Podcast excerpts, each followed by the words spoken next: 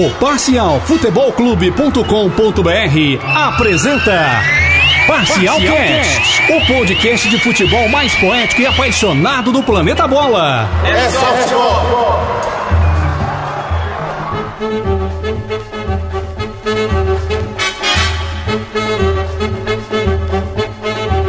Fala molecada, Parcial Cast de número 15 no ar. Vocês estão falando com o Felipe, eu tô aqui hoje com meu parceiro Tom, que tá de volta. Salve! E a gente vai falar muito sobre vida de jogador de futebol. Por conta disso, a gente tá recebendo uma visita ilustre mais uma vez. Uh, tá aqui com a gente hoje o Kaique Lemes. Kaique é um atacante que já passou por Londrina, São Caetano e vários outros times. Se apresenta, fala pra gente o que, que você já arrumou da sua vida, conta um pouquinho da sua história pra gente antes da gente começar, Maior Kaique. Corpo. Boa noite, galera. meu nome é Kaique Venâncio Lemes. Hoje, atualmente, estou com 23 anos, mas o futebol começou cedo para mim, com, com 16 anos jogava aqui nas, nas categorias de base, que na época era VEC, né? E com o professor Randall. E fomos disputar o Mineiro e um, por incrível que pareça, um, um técnico da, da, equipe adversária gostou de mim, conversou com, meu, com meus pais e com ele perguntando se eu tinha coragem de, ir pra fora jogar futebol. E eu acho que é todo sonho, né? De moleque. E eu tava já jogando, treinando. Aí me levou para Londrina onde eu, eu fiquei três anos e pouco lá, fui artilheiro do campeonato sub-20, sub-18 também fui artilheiro. E graças a Deus aí, eu acho que o, o, sonho vem sendo realizado aos poucos, né? É isso aí. Kaique vai contar um pouquinho mais da história dele ao decorrer do podcast, mas é parceiro do Tom, né, Tom? É, isso aí é o, assassino de todas as áreas, né? Igual o Sorin fala comentando no, nos negócios da SPN, eu só queria assassino fora de campo também, porque gosta de desmaiar as novinhas. Nosso ídolo.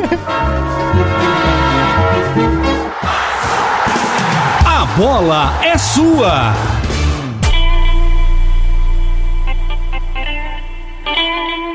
Bora dar um abraço pra galera que vem comentando nosso conteúdo, como a gente sempre faz. Um abraço pro Daniel Galim, pro André Guimarães, hoje tem bastante gente, pra Kelly Cristiane, pro Fael, pra Laís, pro Matheus, pra Babi, pro Rafael Lage, pro Vitor, pro Léo, pro Xande Siqueira. Pro... Vem aqui cantar uma música, velho. pro Fabrício Henrique, pra Jenny, que é uma gracinha. Um abraço, Jenny. Quer mandar um abraço pra Jenny? Abraço, Jenny. Beijo, Jenny. pro Caio Felipe, pro Alisson Margarida, o que é o nome, hein? Ué. Pro Lucas Dutra, pro Renan Ribeiro, pra Duda, que é atleticana e ficou bem feliz com a atuação do Casares na quarta-feira. Sofredora. pro Vitor Ferreira, pra Pri, pro Iguim, pro Gustavo, pro Henrique, pro Rick, pro Juan Carlos, pro. Deixa eu ver aqui, porque o user dele tá São Vitor, pra Flavinha, Flavinha Ferreira. Pro Igor Sabão, pra Isabelle Souza, que é de BH, inclusive, grande ouvinte nossa, já tinha pedido um abraço no podcast passado, a gente esqueceu de mandar um abraço que pra isso, ele. Um abraço e um beijo. pro João Vitor, pra Luísa, pro André, pro Vinícius, pro Henrique de novo. Pro Bastos, na verdade esse é outro Henrique, né? Pro Gui, pro Romeu, pro Felipe, pro Vinícius. Galera, a gente tá muito feliz com a participação dessa semana, teve muita gente, principalmente por conta da repercussão dos jogos da quarta-feira, que foram muito bons. E a gente quer que vocês continuem com a gente, por isso, uh, como a gente sempre faz, a gente vai deixar os nossos contatos pra vocês falarem com a gente. Já não tá com a gente hoje, porque teve outros compromissos, por isso que a gente tá desfalcado do nosso conteudista. É conteúdo arroba as redes sociais, Facebook, Instagram e Twitter, barra parcialfc.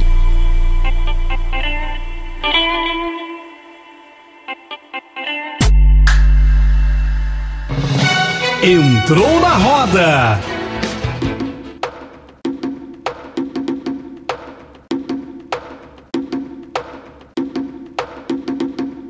Bom, como a gente disse lá no começo, a pauta principal de hoje vai ser sobre vida de jogador de futebol. Inclusive, é uma coisa que a gente já tava querendo fazer um tempo, né, Tom? É. A, a, gente tem um monte de curiosidade pra perguntar pro Kaique aqui hoje, mas assim, pra começar o papo sério, sem muita zoeira, pra falar do seu início, Kaique, você deu uma introduzida pra gente, como é que foi. Mas o que a gente queria saber é mais sobre a concorrência que acontece no interior. Eu acredito que pra uma carreira de jogador de futebol é muito mais fácil quando se mora numa capital, mais próximo dos grandes clubes. A gente tá num centro que é distante, principalmente de BH, São Paulo e Rio, onde estão os principais times. Eu queria saber como é que foi pra você, sonho de jogador de futebol, moleque, moleque, estando morando no interior e tendo que, que enfrentar a concorrência de um monte de, de, de, outros garotos, como é que foi isso? Pra mim, acho que com, com 16, 17 anos, né, que eu saí, foi até mais tranquilo, porque eu fui pra um, pra um time de empresário, né, que lá no Londrina é empresário, mas lá acabou deixando de... Esses empresários acabaram deixando de lado e vieram outros empresários. Então eu, como eu disse, eu fui artilheiro do Paranaense e tal. Do Paranaense principal primeiro? Não, da base ainda, ah, né? Quando, quando, eu saí daqui. E os empresários tinham, queriam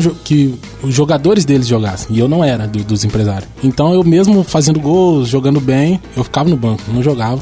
tinha que jogar os jogadores empresários. Eu acho que é, é complicado, né? O jogador de futebol passa por muita coisa, não é só ter aquele negócio que todo mundo acha, ah, ganha dinheiro, é, balada tal. Não, acho que no começo é, é, muito árduo o trabalho. Como pode ser de todos, mas o jogador de futebol sofre muito também. Imagina. Primeiro time que eu fui, eu não ganhava nada. Dependia da minha mãe do meu pai para mandar algum dinheiro para comprar alguma coisa. Aí fui onde eu me destaquei um pouco, aí consegui fechar um, um contrato de, de três anos no time, ganhando um salário mínimo. Na época não era 800 reais, era 600 e pouco. Mas aí a gente vai, vamos passando por, por cima de, de qualquer barreira, né? Quem tem um sonho, quem, quem quer lutar também por causa disso. Porque muitos desistem, né? Não, não aguenta isso. Porque sofre um pouco também. É, tipo, tem, tem um moleque lá do meu bairro, Pedro, o Paulino, não sei se você conhece. Ele, eu acho que ele chegou aí pra fora também e desistiu. O que, o que que leva, assim, você pensar na tua cabeça, vou largar a mão? O que que dá, assim? Deu vontade já?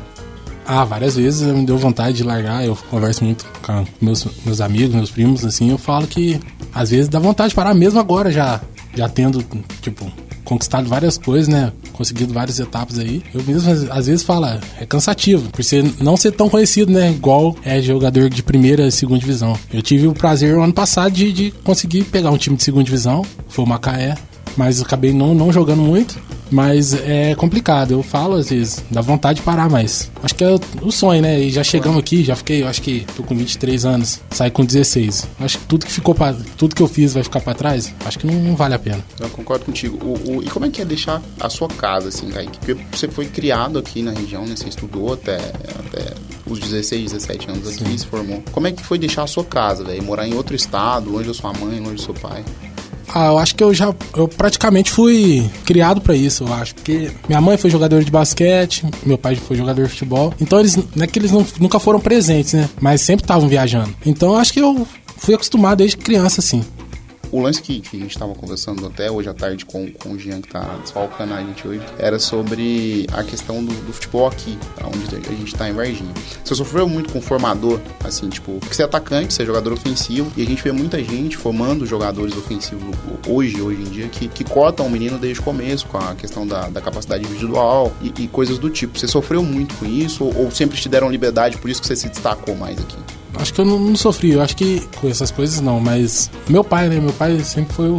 Meu pai, apesar de ter sido zagueiro, ele falava: Ó, você não tem que ter medo de nada, não. Não, não pode pôr barreiras ali dentro de campo, né? Principalmente dentro das quatro linhas, que ali você tem que fazer o que você mais gosta. Você já tá fazendo o que você mais gosta, você ganha para fazer o que você mais gosta que é meu sonho. Então acho que não, não tem que tem que pegar a bola pra cima mesmo. Mas você, você pegou algum técnico que, que falava assim, ó, dá uma segurada, toca mais a bola, não, não dribla tanto, alguma coisa assim? Ou G não, nunca teve? Não, geralmente quem é mais do ataque não, não tem disso não. O técnico gosta mesmo que vai pra cima, né? Gosta de jogador usado e tal. Eu acho que nunca, te, nunca peguei um técnico desse não. Eu aprendi muito com ele também, né? Tá ali agora na, na CML, ele mesmo falava, ó, pega a bola, vai para cima. Jogador, atacante, tem que ser ousado, não pode ter medo de zagueiro, porque muitas vezes zagueiro tenta intimidar, né? Zagueiro dá murro, chuta.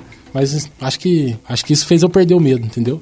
Você jogou fora. Foi pra Coreia antes pra Áustria. Sim. Como é que foi, velho? Jogar do outro lado do mundo, assim? Porque, tipo, outra cultura completamente jogou na Coreia do Sul, né? Se fosse, é... se fosse na do Norte, provavelmente você não estaria aqui conversando mais. Mas, tipo, mas, como é que foi jogar na Coreia do Sul, velho? Comida, cultura, tudo diferente. Não, é complicado. Eu fui de empréstimo, né? Eu ia de empréstimo que eu tava no São Caetano. Aí os caras vieram aqui, viram eu jogar e me levaram para lá. Tanto que eu não, não, não me adaptei e não, não quis ficar também. Voltei. Foi mais um negócio em conversar de empresário, porque empresário envolve muito né, na vida do jogador. Mas a cultura lá é, é completamente diferente. A cidade que eu tava, por exemplo, não tinha casa. Era só apartamento. Só apartamento. E a comida é, é complicado. Todos os molhos são doces, não tem feijão, que é, que é, No Brasil é típico, né? Não tem como. Todo mundo come feijão. Lá não tem disso. É, a maioria come doce mesmo. Quando você tinha? Fui com 21, 21. E você ficou quanto tempo? Não, fiquei pouco tempo, porque por causa de empresário. Fiquei uns, uns dois meses, três meses. Mas o campeonato já tava rolando, então. Mas aí, meu empresário brigou com, com o coreano que tava lá tal. Aí tive que voltar. Foi eu mais um. Aí lá é complicado. Ah, imagina. São Caetano, desses que você passou, é o time de maior expressão. Né?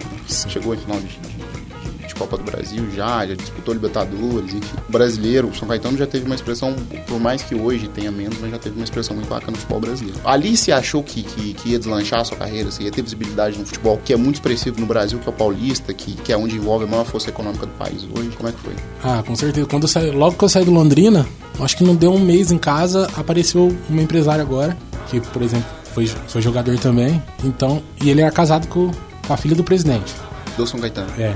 Aí eu acho que ele faz uma ponte, né? Leva o jogador pra lá, faz uma ponte e leva pra time maior. Chegando lá, eu acreditei, porque foi onde eu conheci jogadores que já tinha sido campeão mundial, na época lá tava o Rivaldo. Foi onde eu aprendi bastante também a ser jogador humano, né?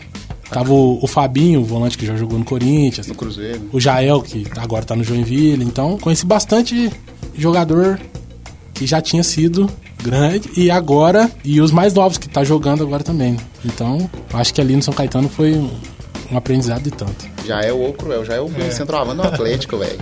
O, o Jael, quando ele jogava no Atlético, era, era esse o apelido dele, Cruel. Destruidor. Ah, não, mas pro, pra torcida do Atlético, né, velho? Qualquer um tem um apelido bom. Hein? A gente é otimista, a gente é otimista. pro, é, de, quando você jogou na base, assim, que hoje você vê um... um qual, quem que tá melhor, assim, é, de algum, algum, Alguém jogou junto com você na base e hoje tá, tá deslanchando em algum clube aqui do Brasil ou de fora? No Londrina, é, eu formava ataque com o Joel. O Joel que tá no Santos agora, camaronês. Ah. E o Wendel, o Wendel tá no Bayer Leverkusen, né? Foi até ah, recém-convocado pra seleção. Ele foi bem no Grêmio, né? É, ele, isso. Ele saiu do Londrina e foi pro, pro Grêmio.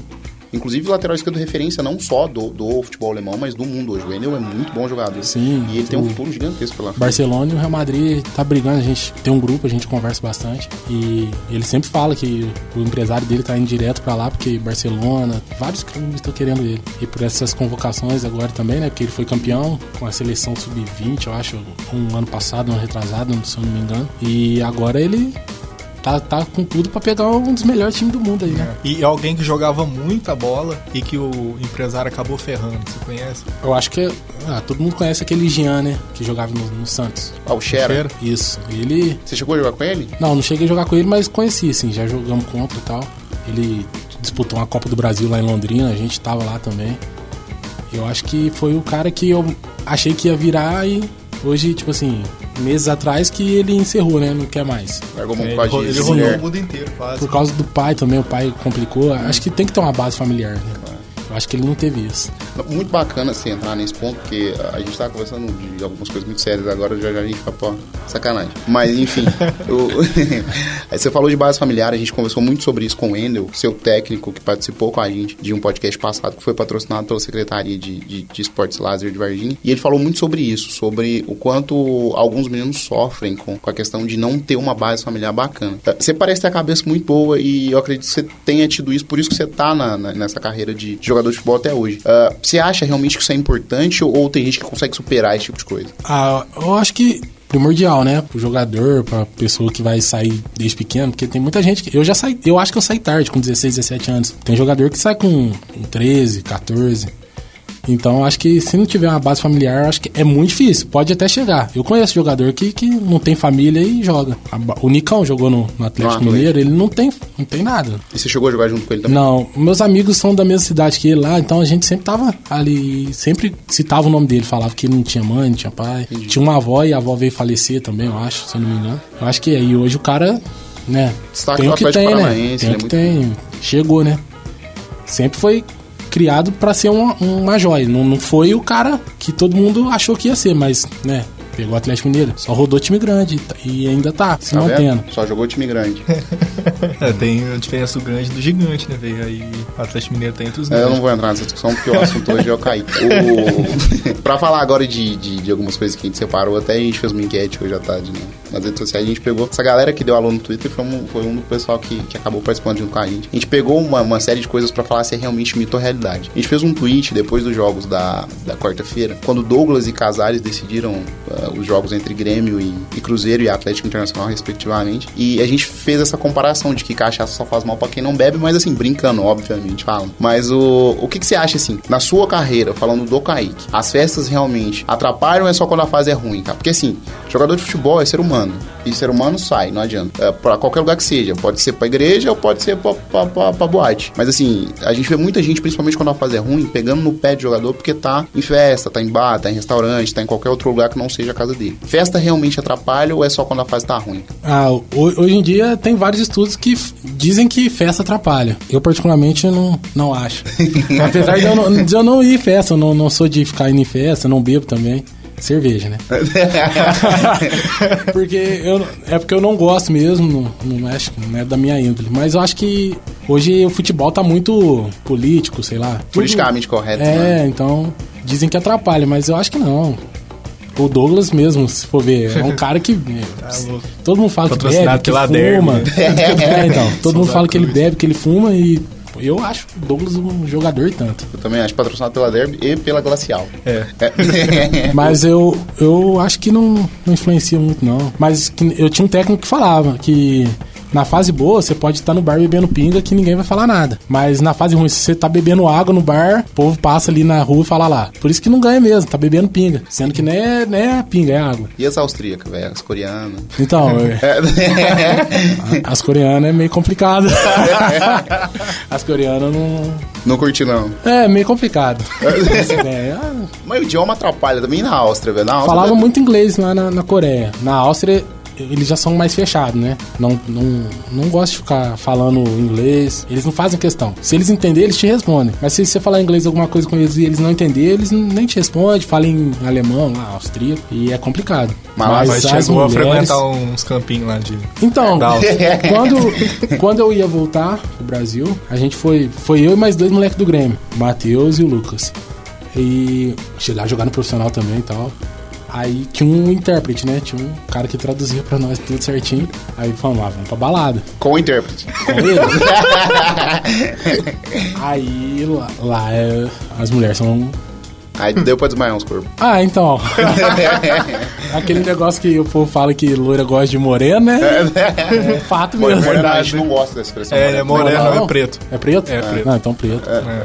Não sei, né? Porque os ouvintes, né? Mas, não, mas é preto, a gente é contra é essa política mesmo. de falar moreno. de falar moreno, não. Não, verdade, mas lá as mulheres gostam bastante, sério. Mais que lasanha. Muito. Mas, mas, não, tem, não tem igual as mulheres do Brasil, não. Você pegou balada no Rio. O... Algumas. é realmente tudo que o Didico fala é, é, é, ou é mito? Ah, no Rio de Janeiro, ali no Paraná também, ali em Curitiba é. Nossa, é não, no sul, né, velho? No sul é sacanagem. Não, mas é, é coisa difícil. É coisa que, tipo, de acabar com o jogador. O jogador vai jogar pau de mulher ali, rapaz. É, as mulheres demais, que é isso. Chegou a passar ali vermelho lá, subindo no morro e pá. Fui uma vez, mas pra nunca mais. Traumatizou? É mas, mas por quê? Confusão? Não, não. Ambiente? Não foi nem, né, no ambiente também não, porque a gente foi levar uma amiga nossa lá. Entendi. Só que meu amigo foi subir no morro, nós tava de carro, e ele foi com, com a luz alta, velho. Entendi. Na hora que chegou lá em cima, os caras já botou a arma pra fora e já começou, né? Só que aí viram ela, ela desceu do carro, falou, aí maneirou tudo. Aí só falou que não era pra subir e descer com a luz alta, não, porque pode achar que é alguma coisa, entendi, polícia e tal. Mas esse dia foi o que eu mais. o louco esse dia foi, né? É. Ali no São Caetano também a galera gosta muito pro, pro baile de Lipa ali, no São Caetano. O jogador vai direto. Mas é, era tão é perto, né? famoso né? igual é agora? Foi na época que lançou a música, mas eu, eu não, não cheguei a frequentar, não. Sério? Você não foi? Não cheguei a frequentar. Eu não, não sou muito sair, cara. Caralho. Deus tá dando asas pra quem não sabe voar, colorido. É. É. Deus, a, cobra mesmo, de é, é, mas aqui, meu querido. Deixar o, claro. Eu até, eu até pedi, pedi o raciocínio pra eu falar. Ah, o Vampeta, ele conta muito história da época que os clássicos entre Corinthians e Palmeiras eram realmente clássicos. Quando tinha aquela turma do Paulo Nunes, do, do, do Oséias, daquela galera do outro lado, e a turma do Corinthians, Vampeta, Marcelinho, Ricardinho, o Rincon, Edilson. Isso, e, e, eles contam muito que todo mundo era muito amigo ali, entre os dois times. Só que a gente viu que naquele jogo, se não me engano, 99. Paulista 2000, de 99. Paulista de 99, o pau comeu, feio, assim, e na outra semana eles já estavam conversando no bar do lado, assim. Como é que é esse convívio com os rivais, cara? Realmente tem inimizade? Ou de novo é mito? Tipo, você sai do jogo e vai todo mundo comer churrasco junto e deixa pra torcida, esse tipo de coisa. Eu acho que cada um quer, quer comer o seu pão de cada dia, né? Dentro de campo é inimigo. Não tem como. Mas depois que acaba o jogo, todo mundo se abraça. A não ser se fecha o tempo lá dentro do campo, né? Aí pode até ser, mas geralmente é, a maioria é tudo amigo. Acaba o jogo, toma banho e todo mundo tá Junto? ali unido. não, tomar banho junto não, cara, não. Que isso. Aí você me quebra. Você já, você já teve briga dentro de campo com alguém? Que eu me lembre, não. Você já pegou algum zagueiro que te bateu o jogo inteiro depois queria trocar ideia depois, trocar camisa, essas coisas? Não, trocar ideia e, tro e, trocar camisa não, mas já peguei zagueiro que me bateu. O Rodrigo do Vasco é o cara mais maldoso que eu joguei na minha Sério? vida.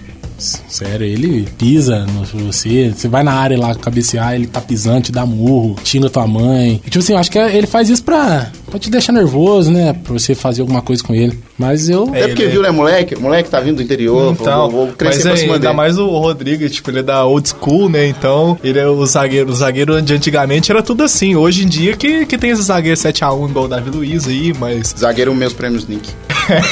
Nem acabou o jogo, todo mundo quis trocar camiseta, só ele não quis trocar, velho. Ele é um, tipo assim, acho que ele é um arrogante mesmo.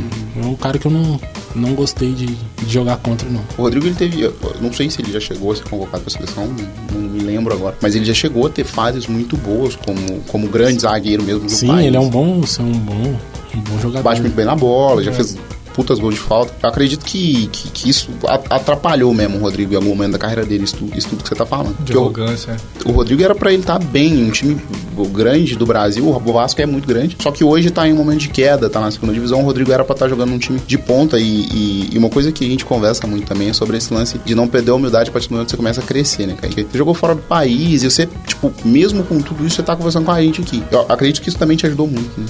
Não, com certeza. Acho que um dos aspectos que meus pais sempre falaram é ser humilde, né? Independente de, de qualquer coisa que você ganha. Eu não sou um cara que, que tem muito dinheiro e tal, essas coisas. Eu tenho as minhas coisas. Coisas que eu conquistei e tudo. Mas eu não deixo de ir lá na casa da minha avó, que é lá na Vila Mendes. Eu vou lá no Corsete, lá, de, de vez em quando tem um pagode na quadra lá, eu vou com meus pais. Vou no Sion, vou em qualquer lugar aqui. E jamais desfazer das pessoas, né? Que nem ontem mesmo eu tava treinando com ele lá no Baixo de Fátima, velho. O cara Sério? com a molecada, 16 anos, fui lá. Eu acho que não. Não tem por que ser arrogante, né? Isso é muito bacana. É, não, tranquilo. O- uma coisa que, outra coisa que, que a gente conversa muito também é sobre a supervalorização dos técnicos. E, e a gente fala muito sobre isso, que a gente acha que, que isso realmente é, é um pouco de mito, porque eu não, não acredito que, que os técnicos tenham tanta importância quanto eles acham que tem, quanto os comentaristas hoje do Brasil todo acham que eles têm também. Você acha realmente que técnico influencia muito dentro do jogo, de campo, ou, ou você acha que os jogadores às vezes podem se resolver? Tipo, a gente vê muita gente se resolvendo dentro de campo, tipo o trio MSN é o maior exemplo disso. O Luiz Henrique, ele, ele escalava os caras de um jeito, no começo do, do trio, e eles se adequaram entre eles mesmos ali, do jeito que eles gostam de jogar. E isso acabou dando muito certo e o Luiz Henrique hoje ele não atrapalha mais. Eu acho que a gente pode pegar esse exemplo pra trazer um pouco pra nossa realidade também. Você acha que técnico realmente é, é- é tão importante assim quanto eles acham que são? A técnica é importante pra te fazer a tática, né? Porque o técnico já vem com você, mas a tática é de suma importância o técnico tá ali, porque ele te fala onde você tem que ir, onde você, o que você tem que fazer. Mas a partir do momento que, que começou o jogo ali, acho mais fácil você se fechar junto com os teus companheiros ali de clube e vocês decidir, porque o técnico não tem influência. Às vezes, quando eu era mais novo mesmo, eu, eu falava pro meu pai, pai, eu acho que é errado demitir técnico, porque não é o técnico que joga, ele põe as peças. Existe técnico que é mandado fazer as coisas, querendo ou não, é. Tem- Diretoria, você fala? Sim, mas, Empresário mas tem técnico que, que leva jogador pra clubes, tipo assim, levam qualquer jogador por 100 mil. Ah, eu quero. 10% disso. É, isso aí. Aí o cara vai saber que vai jogar, entendeu? Tem técnico bons e tem técnicos que não sei qual nome eu posso dar, mas rasgando um verbo safado, entendeu? Mau caráter, né? Mau caráter, porque não tem técnico que não, não influencia muito, mas ele pode escalar errado, e isso pode ser o erro dele. Mas ali dentro de campo, quem tem que fechar é os jogadores mesmo. Mas teve algum, algum lance, algum gol, sei lá, que você fez ou participou de uma jogada que foi muito treinado durante a semana e, tipo, você só se deu conta que você fez aquilo porque você treinou é, depois que a jogada saiu, ou assistindo depois, tipo, foi, porra, o, o técnico falou que aquele treino dá certo e deu certo mesmo. Teve algum, algum gol assim? Não, eu acho que, que eu aprendi bastante com, com um técnico, chama Ulisses. Ele, ele sempre fazia a movimentação, não jogada, mas a movimentação minha, jogava na época eu e o Joel. Ele fazia uma movimentação, acho que, não sei por ser base, os, os zagueiros eram inocentes, eu acho que toda movimentação que a gente fazia, saiu uma Saiu jogada ou saiu gol. Você é centroavante ou você é segundo atacante? Eu, de natural, sou segundo atacante, mas últimos, últimos anos, dois anos, eu vim jogando centroavante. Não, bacana. Pra falar de um tema complicado, eu imagino que seja para você, e você pode escolher as palavras que você quiser para falar disso. Empresário, cara. O, a gente tem conversado muito também sobre isso ultimamente, principalmente no podcast que a gente fez com o Endel, e ele diz pra gente que realmente empresário é o grande mal do futebol hoje. Inclusive tá saindo uma legislação nova agora que diz que o jogador ele não pode ter mais intermediário, ele, pode, ele só vai poder ser ligado ao clube dele, é, que ele vai estar tá jogando. Você acha que realmente empresário atrapalha? Porque o empresário, na maioria das vezes, ele sempre vai estar tá olhando o lado dele. É como se fosse um departamento comercial de qualquer outra empresa. É venda. Ele vai estar olhando a porcentagem que ele vai ganhar e a grana que ele vai estar ganhando com a movimentação que você vai estar fazendo de clube para clube. O, o, o, o, empresário, ele mais ajuda ou mais atrapalha, Caio? Acho que depende do empresário. Por exemplo, meu empresário, até hoje a gente não bateu uma, uma meta de pegar um time grande. Mas ele nunca me deixou sem time. Quando eu tô em casa aqui e eu tô sem time, acabo o meu contrato em algum lugar antes de eu ir para outro, ele me dá dinheiro, me paga o meu salário que eu recebo normal. Eu acho que é um cara que tá sempre comigo. Uma hora ele vai querer isso, vai querer o retorno. Claro. Então ele vai ter que correr atrás de time, vai ter que correr atrás de time grande para ele ter o retorno, que ele já investiu em mim, certo? Mas eu acho que tem empresário que não. que é um mal pra pessoa. Acaba com a carreira do jogador. Eu tive um, um caso desse, um amigo meu de Varginha aqui, me ligou, tava no Rio na época, e falou: Ó, oh, Kaique, pintou um empresário assim, assim, assado veio aqui em Varginha conversar comigo e pediu 3 mil pra me profissionalizar. E falou que semana que vem eu ia fazer um amistoso contra o Friburguense. Aí eu falei, ó, o nome dele é Patrick. Falei, Patrick, eu não, não tô lembrado de ter amistoso, não, porque nós tá no meio do campeonato, tava no Friburguense na época. Aí ele falou, não, pera aí que eu vou conversar com ele. Conversou, o cara foi e confirmou. Não, vai ser mesmo contra o Friburguense semana que vem. Aí eu tava lá, né, sou muito amigo dele, fui perguntei pro presidente, cheguei no presidente, no técnico, todo mundo lá, no diretor. Falei, nós vamos fazer amistoso contra, contra um catado, assim, pra, pra avaliar os outros jogadores. Aí ninguém sabia disso. Aí eu liguei para ele falei, ó, não vai não, que é fria e tal. Aí ele foi falou pro cara que não tinha um amigo lá tal. Aí o cara nunca mais atendeu ele, nunca mais conversou com ele. Acho que tem empresário assim que tenta passar o outro para trás. Empresário mesmo não pega dinheiro de jogador, ele paga pro jogador. Porque é uma peça, né? Na, a gente, nós acabamos sendo mercadoria. Mercadoria mesmo. Entendeu? Em questão de de não poder mais ter empresário também é, é meio fachada. Porque o empresário pode botar você num clube, botar você cinco anos lá no clube, entendeu? Seis anos. E ele não trabalhar com o nome dele. Mas ele tá por trás. Trabalhar com o CNPJ. Sim, ele tá por trás. Ele, aí ele arruma time para você, tudo certinho na transação, no nome do clube. Mas é ele que tá fazendo, entendeu? Entendi. Acho meio complicado isso aí, tirar o empresário de cena do futebol. Não vai hoje. acabar. Ainda mais do, brasileiro é difícil Porque acabar. geralmente o empresário é investidor também de clube, né? Tem, tem muito tem isso. Muito, que nem o, o Kia foi do Corinthians claro. tempo. Foi não, Kia, é agora é. de novo, porque trouxe o Jô de novo, né?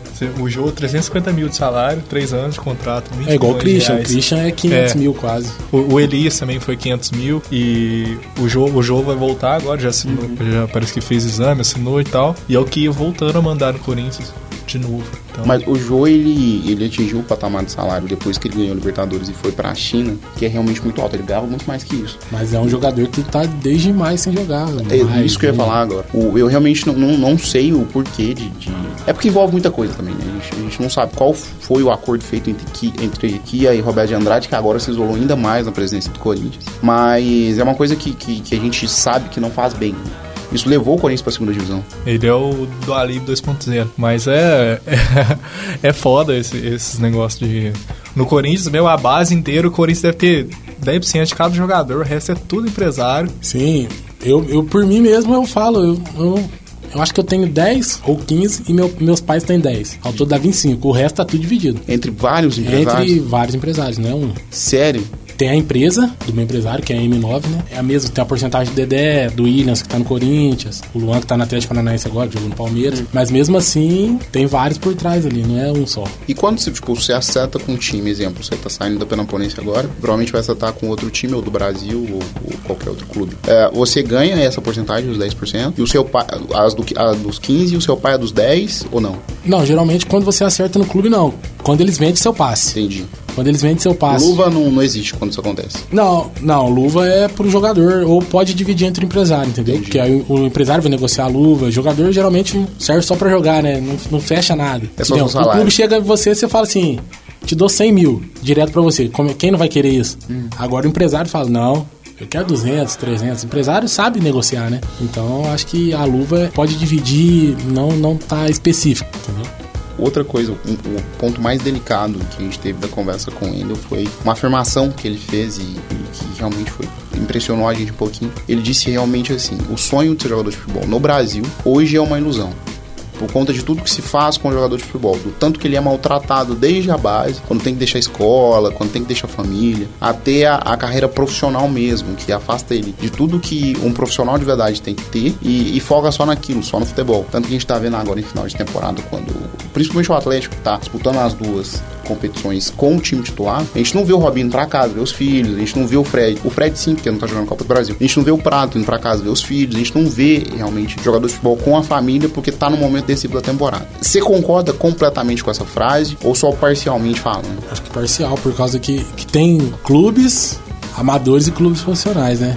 Eu tiro por exemplo o meu, quando eu fui mesmo pro Londrina, apesar de não ser grande igual está agora, né? Tá na segunda divisão, tá subindo, tá, tá em quarto. Acho que o Londrina deu todo o apoio. Eu vinha um ano, uma vez no ano pra cá. Mas lá eles fez homens, né? Por causa que era obrigado a estudar, era obrigado a ter nota. Era obrigado, era obrigado a ter nota, Sim, inclusive, bacana. Obrigado a ter nota. Eles levavam e buscar, porque o CT do Londrina é fora da cidade, entendeu? Fizeram um centro de treinamento maravilhoso lá. E eles levavam, o ônibus levava todos os jogadores, ficava lá na porta esperando, para que. Porque o povo sabe, jogador e tal, imagina, né? Que se o ônibus vai embora, o nego mata a aula, sai. Não, o ônibus ficava lá, ficava um segurança lá, dentro da escola vendo se não tá fazendo bagunça. Então acho que tem, tem clubes amadores que não tá nem aí. Não liga. Ah, vai Paulo hoje? Não, não vou. Nem liga. O cara quer saber só o rendimento dentro de campo. Agora tem, tem clubes que se importam mesmo com a vida social da pessoa, do, do jogador. Formar um ser humano é, muito porque, além do, de só o jogador de futebol. Porque às vezes o futebol acaba para muitos, né? Antes. Aí o cara não, não, não tem aquela formação por, por ter saído cedo de casa, não ter convivido com a família. Então acho que é o dever do clube fazer isso com os atletas. Muitos podem achar que não, mas eu acho o dever. Da hora. Agora, tem, mais tem, tem, mais alguma pergunta de, de zoeira, assim, das coisas? Não, o lance é que é, a gente pegou esses pontos mais pra falar por conta da participação da galera, que foi uma coisa que a gente brigou, brincou, inclusive, no clube, que a gente conseguiu pensar só em, é, é, em farra, é, mulher cachaça. e cachaça só. Mas assim, uma pergunta do Jean que ele deixou pra gente, entre bater o pênalti, pra gente finalizar, entre bater o pênalti e ajudar a galera na briga, o que, que você prefere, Kai? ah, eu prefiro bater o pênalti. prefiro bater o pênalti, porque eu acho que eu não sei brigar, nunca briguei na minha vida. Mas eu acho que bater o pênalti também é meio complicado, não sei. Porque, rapaz, passa um, difícil. passa um filme na sua cabeça na hora que você olha pro você goleiro. É de pênalti, não? Ah, uns anos atrás eu não ia não, mas uns dois, três anos agora eu tô, tô, tô querendo. É, tô é. querendo. Falta essas coisas, você, você Porque treina? atacante tem que saber, né, é. Tem que saber bater pênalti. E eu não gostava muito não por, por conta de, de, da base eu errei um pênalti na final. Nossa, aquilo ali acabou comigo. e outra coisa, é, agachado decide? O quê? na foto, quando é, tem, tem um mito também. Não, de... geralmente eu fico em pé, mano. É, é eu fico em pé. Tem, tem um mito que corre aí que o agachado decide. Quem tá agachado é o que decide. Não, não, você não tem essa não. Mas... uma, coisa, uma coisa que o Neto tava brincando, tava vendo uma entrevista do Neto agora pro Bolívia, do Desimpedidos. Eu tô pra ver estranho. Antes, antes de começar a gravação, e, e ele tava falando sobre uma declaração que o, Lucas, que o Lucas Lima deu, que o Ganso também já falou sobre, que eles preferem dar o passe do que fazer o gol, e ele acha isso. Inclusive, pro camisa 10, uma babaquice, porque o ponto alto do futebol é o gol. E, e se o Lucas Lima ou se o Ganso fizer fizessem mais gols, eles teriam muito mais chances em, em, em equipes como a seleção brasileira. O que você acha disso, Kaique? É realmente bobagem, velho? Você já jogou com meia que falou, pô, Kaique, eu prefiro mais, muito mais servir do que fazer um gol meu? Não, nunca joguei, não. Geralmente os, os 10, né? Os camisa 10 do, do meu time é mais fominha que o atacante, velho. Quer fazer gol de tudo quanto é jeito. Mas eu já tive, já presenciei pessoas falando, mas brincando, que prefere dar o passo que fazer gol. Mas eu acho que o objetivo de todos ali que joga do meio para frente, até zagueiro mesmo, né? Não pode tirar o zagueiro, é fazer o gol. E, assim, com o grupo, seu grupo, outra, outra entrevista do, do Desimpedidos que eu vi antes de começar o, a gravação foi do Denilson, ele falando que uma vez quando ele tava no Flamengo, o timaço era do Flamengo, só que não deu certo. Tinha Alex, tinha Denilson, tinha Vampeta, tinha, um, tinha uma galera boa, assim, mas uma galera que também gostava da, da Fá. E, é, e eles fizeram um, um rolê tipo esse bonde da Estela que teve agora. E foram, foram, foram pra um rancho e tal, fizeram uma farra, só que depois tinham caguetado os caras tinha foto no vestiário, tinha a torcida cobrando e tal. E o Denilson acabou ficando muito pouco tempo no Flamengo. Você já teve rolê assim no, nos clubes que você foi, da galera ir pra farra, não contigo ou contigo também, ou não? Acho que isso aí todo time tem, cara. eu, diversas vezes não estava presente. Mas agora no Penapolense, a cidade é pequena, né? Tem, tem 60 mil ali, bem pequena a cidade. A gente conheceu um grupo de, de amigos ali da cidade, que um amigo nosso tinha uma fazenda. Então, acabava jogo, final de semana que não tinha treino, a gente colava pra lá. Mas tem, tem uns caras que do futebol que é meio sem limite, cara. ah, mas bebe demais. A, a torcida do Londrina, eu acredito que, que era uma torcida que cobrava mais, né? De todos os times que você pegou. Sim. E lá não tinha esses rolês. Ah, é mais fechado, cara. Mais fechado que a torcida. É que nem o Celcinho, lembra? Não sei se vocês lembram do Celcinho, que foi considerado novo Ronaldinho, né? Ah, lembro, lembro, lembro, lembro. Ele e mais um, não tô lembrado o nome, eu já tinha saído do Londrina. Foram pra balada na época que o Londrina não tava bem. Pararam no hospital, a torcida pegou Sério? eles. Pegaram eles. De bater? De bater.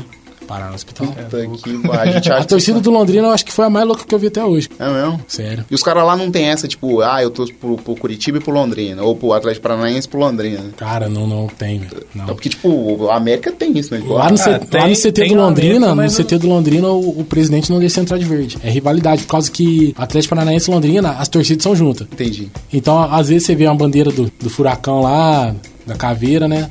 No meio do, do- do Londrina. Mas do Curitiba é Você jogou na Arena da Baixada? Joguei na Arena, joguei no Couto Pereira, joguei no Engenhão. Só no Maracanã que eu não, não tive a oportunidade de jogar, por oportunidade de jogar por causa que. Tava Tá fechado, fechado, né? Né? Não é isso. Você tem alguma coisa pra falar pro seu parça? Porque o assunto, assim, tipo, a gente tratou esse podcast de um jeito diferente, Kaique, porque a gente ainda não teve a oportunidade de, de receber um jogador de futebol aqui com a gente, por mais que a gente tenha contato com o Caranga, com o Muralha, a gente ainda não teve a oportunidade de receber esses caras aqui, por isso que a gente queria te agradecer muito. A gente já vai te agradecer lá no final da gravação, mas assim, de uma forma especial agora. A gente queria deixar muito claro que a gente tá muito feliz de te receber aqui, e é por isso que a gente vai falar agora de uma outra referência nossa, do Na Cara do. É isso aí. É, brigadão mesmo, Kaique, você tá aqui com a gente hoje. Mostra isso aí pras novinhas também, pra mostrar pros pais, entendeu?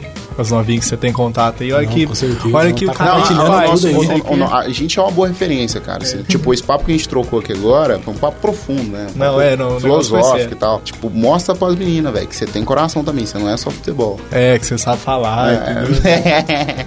Eu sou um cara bastante culto. não, eu sou um cara que né, não pensa só em futebol. Acho complicado pensar só no futebol, porque senão você não vive. É isso aí.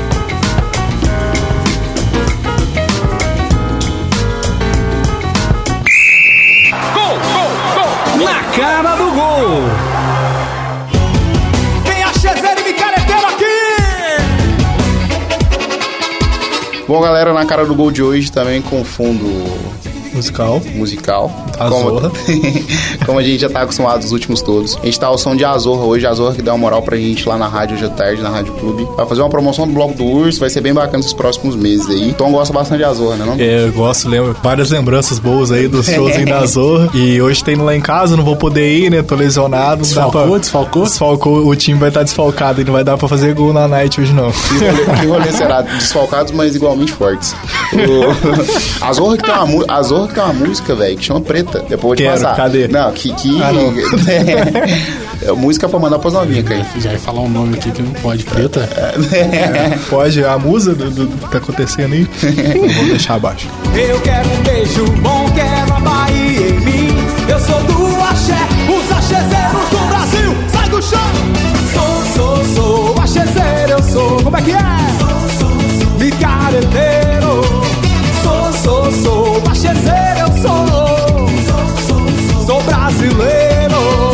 Galera, essa semana a gente tá, tá meio de luto. Faleceu o maior capitão de todos os tempos. E a gente tá bem triste por isso. Na cara do gol hoje é todo dedicado a Carlos Alberto Torres. Como eu tinha dito, faleceu essa semana aos 72 anos, o maior capitão de todos. Carlos Alberto Torres, o símbolo e homem a levantar o tricampeonato mundial com a nossa seleção em 70. Fez parte do maior time que o mundo já viu. Mas além disso, Carlos Alberto era a personificação da palavra liderança. Eu peguei um texto do nosso parceiro Jean Rodrigues, que não pode estar aqui com a gente hoje por conta de outros compromissos. Texto que, que emocionou muita gente e que já fez parte da, da galeria do parcial. Um trecho. Você precisa ter um coração em funcionamento mínimo para visualizar a gratidão necessária neste momento de dor pela perda de um cara que será inesquecível. O coração de Carlos Alberto Torres era enorme e mesmo que tenha lhe traído no fim de sua vida, seu órgão máximo lhe dera forças tremendas para cumprir o ócio da lateral direita, como ninguém conseguiu. Responsabilidade para suportar o peso da braçadeira de capitão do maior time de todos os tempos e emoção para levantar a última Jules Rimet também de todos os tempos. Como jogador, Carlos Alberto ainda passou por Botafogo, Santos, Flamengo, ah, teve o seu ápice no Fluminense da década de de 70. Começou no Fluminense também. Começou no Fluminense, mas também teve o ápice dele. No Fluminense da década de 70, que tinha Rivelino, que tinha Pintinho, que tinha Paulo César, e depois disso foi campeão brasileiro como técnico no Flamengo de 83, de Zico, Adílio, Leonardo. O Carlos Alberto Torres, como a gente disse lá no começo, Tom, foi uh, um dos maiores líderes que a gente já viu dentro de campo. Então, o Carlos Alberto, ele foi sempre uma referência nos clubes que ele passou, desde, desde pequeno, ele tinha, de pequeno, desde muito novo, ele tinha eh, esse espírito de, de líder, e ele também foi pioneiro na posição, na posição dele, que ele foi um dos primeiros laterais direitos que também atacava, que apoiava o, o, o ataque, além de defender. Então, ele, ele começou essa brincadeira toda aí, que hoje o, os laterais só sabem atacar e não sabem defender mais. Ou ele, só sabe defender, não sabe atacar. É, ele começou, ele foi vanguardista no, na posição que ele, que ele atuava e contribuiu muito aí pra, pra nossa seleção. Carlos Alberto que jogou como zagueiro também, eu acredito que todo, todo atacante, cai como você é, é, que é um lateral assim, né? Como, não querendo comparar, mas assim, o mais próximo que a gente teve disso no futebol brasileiro foi em 2009, que o Léo Moura foi muito importante pro Adriano naquele ano, dando assistências, contribuindo tanto lá na defesa pro, pro Ronaldo Angelim, mas muito na frente também pro Adriano ser artilheiro daquele campeonato. Todo atacante precisa de um lateral direito como o Carlos Alberto foi. Com certeza, eu acho que ele apoiava, né? Atacava com uma responsabilidade, né? Porque lateral tem que ser responsável. Não pode atacar, mas tem que saber defender. Eu acho que ele fazia isso, fazia os dois. E todo atacante precisa de um lateral que chega, cruza, ou até mesmo faz o gol, né? Vem fazendo a jogada. Eu vi várias, vários lances dele né? Essa semana veio falando bastante dele e várias vezes ele chegando lá como fazendo gols, tanto nos times quanto na seleção. Acho de suma importância isso aí. É um gol mais importante que, que dá pra gente lembrar dele, foi o quarto gol, se não me engano, do, contra a Itália. Contra a Itália na, na final de 70, então, e você dá pra ver que é uma jogada muito bem construída do time inteiro e o jeito que, que, ele, que ele aproxima, dá pra ver que naquela época ninguém esperava um lateral chegar é, lá na frente, porque ele pareceu livre, velho. Tinha uma avenida, duas avenidas, quase uma Dutra lá no, no, na defesa da Itália. Ele bateu de três dedos como ninguém bateria aquele chute e foi um golaço, um dos gols mais bonitos da, da Copa de 70. Foi, inclusive, o Carlos Alberto, ele, ele tá na seleção de todos os tempos, ou estava, né, na seleção de todos os tempos da FIFA do século passado. O, segundo a FIFA, o Carlos Alberto foi uma lateral direito de todos os tempos. Assim, o Carlos Alberto, ele teve uma contribuição pro futebol que ela vai muito além do campo, uma coisa que a gente falou muito do Cruyff na semana passada. O, o Carlos Alberto, ele foi, ele foi muito importante na questão da palavra que a gente está gostando de dizer aí hoje, que é liderança. A gente sofre muito com isso no nosso futebol, principalmente na nossa seleção hoje, que a gente não tem um capitão fixo, um capitão fixo, um cara que a gente olha e fala, pô, esse é o líder desse time, tanto técnico quanto psicológico, a gente não tem isso. E o Carlos Alberto foi esse líder, tanto como jogador quanto como treinador também. Né? Ele foi, rodou assim, poucos clubes, né, mas a, a experiência, a liderança que ele, que ele teve em diversos dele, então ele pegou a época do Pelé no Santos, foi campeão do caralhado de coisa, depois ainda foi, foi para fora, jogou Pelé, voltou, jogou no Fluminense, então, e, e ele sempre se destacou pela liderança do, dos times. Eu tava, tava vendo lá que quando o Zito, eu acho que tinha parado de jogar bola no Santos, ele assumiu junto com, com o zagueiro, é, outro zagueiro lá do Santos daquela época do, de 60 e tal. É, ele assumiu a liderança do time, ele inclusive negociava bicho com o presidente, ele negociava tudo, velho. É, que era de importante pro grupo e pro clube. Ele negociava junto com, com o treinador, com o presidente. Então dá pra ver, o cara pra decidir quanto que a galera do vestiário vai ganhar depois de um jogo, ele tem que ser bem foda mesmo. Tem que ter moral, né? O, você tava contando uma história que, que Carlos Alberto até a década de 80, se não me engano, foi a transação mais cara da história é, do, do, nosso futebol. Na transferência do, do Fluminense pro, pro Santos, quando ele, ele foi para jogar com o Pelé, que ele tinha, ele tinha se destacado. No, no Santos tinha dois bons laterais direitos, mas ele tava surgindo no Fluminense com muito potencial e tal. E foi a maior transação daquela época, não lembro até, até quando que tava, mas foi 200 milhões de cruzeiro. Eu não consegui converter isso aí em real, porque sou de humanas. E, então não sei, mas tipo, foi, foi histórico o, o, a transação dele. E, tipo, pra um lateral direito, ele tem que ser muito foda. Até antigamente, para se pagar isso no valor, né, esse valor num, numa pessoa que joga na defesa. O Carlos Alberto, até antes de, de falecer agora essa semana, era comentarista esportivo no Sport TV parecia muito lúcido. É, ele, come, ele comentou no domingo e morreu na terça. E era aquele tipo de cara que a gente, que a gente critica muito, né? Essa galera que não tá muito preparada para sair do campo e ir pra, pra, pra TV, pro rádio, pro qualquer outro meio de comunicação. Mas o Carlos Alberto parecia muito claro que ele não era um desses caras, né? Ele sabia muito bem do que ele tava falando, tanto que ele foi técnico de vários times, inclusive do meu Galo, do Corinthians do Cés. E, e ele parecia realmente muito preparado para falar de tudo que estava acontecendo dentro do, do campo, no, do, do, que ele estava comentando. É, é, realmente uma pena, né? A gente pede não só só um cara que foi referência pra gente dentro de campo, mas um cara que, como a gente tá fazendo essa conversa aqui hoje, também foi referência pra gente na crônica esportiva. Eu acho que falar um pouco dele, vocês falaram tudo, né? Mas eu também tenho um ponto que eu tava vendo essa semana, hoje, hoje de manhã, na hora do almoço, com meu pai, é, tava falando dele ainda, e uma coisa que nós não citamos aqui ainda sobre ele é que quando ele estava sendo comentarista, ele tava querendo, mesmo assim, ele sendo comentarista, não estamos mais atuando no futebol, mas dentro de campo, mas estava atuando fora, né? Uhum. Ele mostrava a indignação da, da, seleção brasileira, dos jogadores, porque hoje eu vi ele xingando lá o Neymar. São caras diferentes, estão uhum. na seleção, mas ele falava: olha a diferença da, da seleção ale, da Alemanha chegando em campo, olha a, a seleção brasileira, fone de ouvido, meia, não sei o que, bermuda. Agora você vê a seleção da Alemanha chegando, tudo de terno, tranquilo, né? Eu acho muito diferente isso, mas eu acho que ele queria até ser o líder aqui, fora de campo. Eu acho que é, é muito importante, não só dentro de campo, mas fora. Ele foi um humano que, que queria ser líder, queria mostrar para as pessoas, ó, a gente Esse tá é indo pro lado errado. Não que a gente não pode ser divertido, o jogador brasileiro é onde ele vai e leva alegria, mas eu acho que aí tem um momento da concentração, né?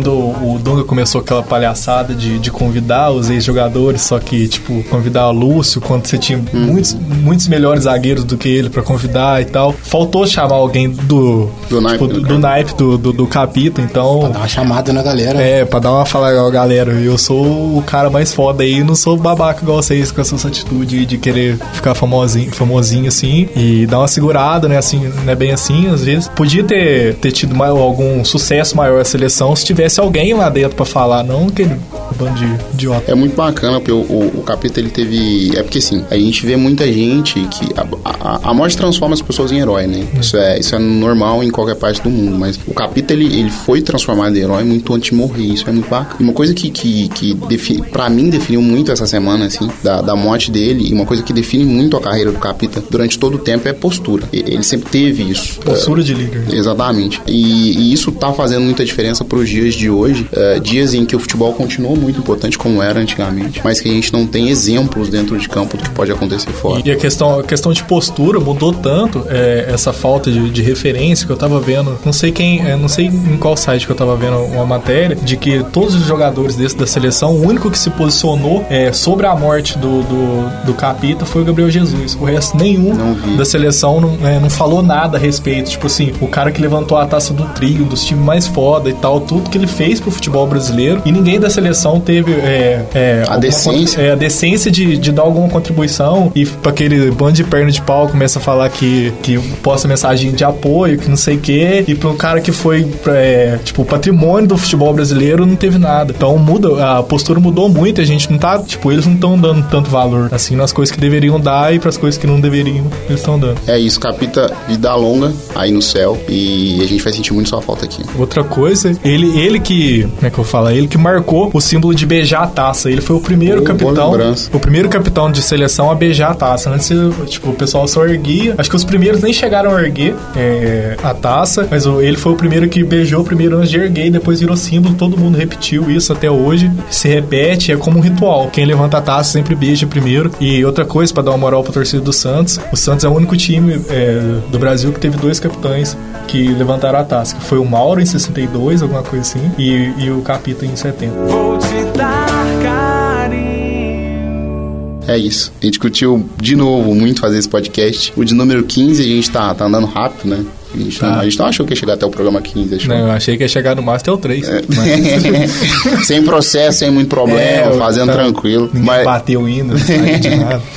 Aí a gente curtiu muito fazer esse podcast. Como a gente disse lá no, no, encerramento da pauta principal, a gente queria muito receber o Kaique aqui pra falar um monte de bobagem que a gente falou. É por isso que a gente quer agradecer em nome de todo o parcial. Jean, que não tá aqui, Carol, que não tá aqui, Tomzeira, que voltou, e eu. Voltei. Muito obrigado, Kaique. A gente vai te deixar se despedir antes do Tom falar tchau pra galera e da gente deixar os nossos contatos como a gente sempre deixa. Não, quero agradecer todo mundo, todo mundo, os ouvintes também. Espero que. Deus.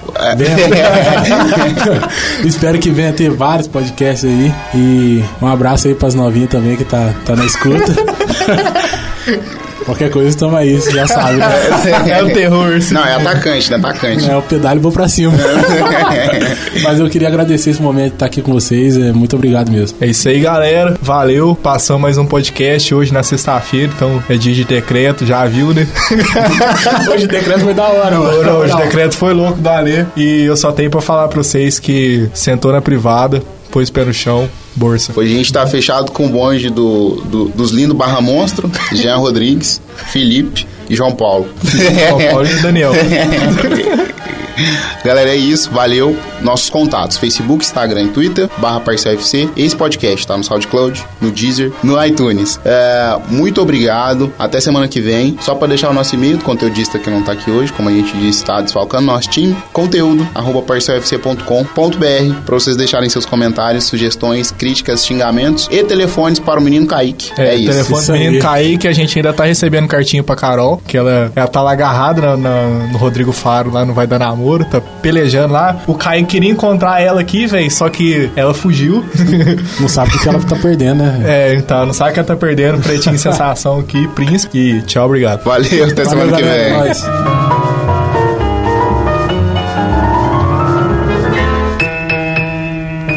O Parcial Futebol Clube.com.br apresentou Parcial Cast, o podcast de futebol mais poético e apaixonado do planeta bola. É só futebol.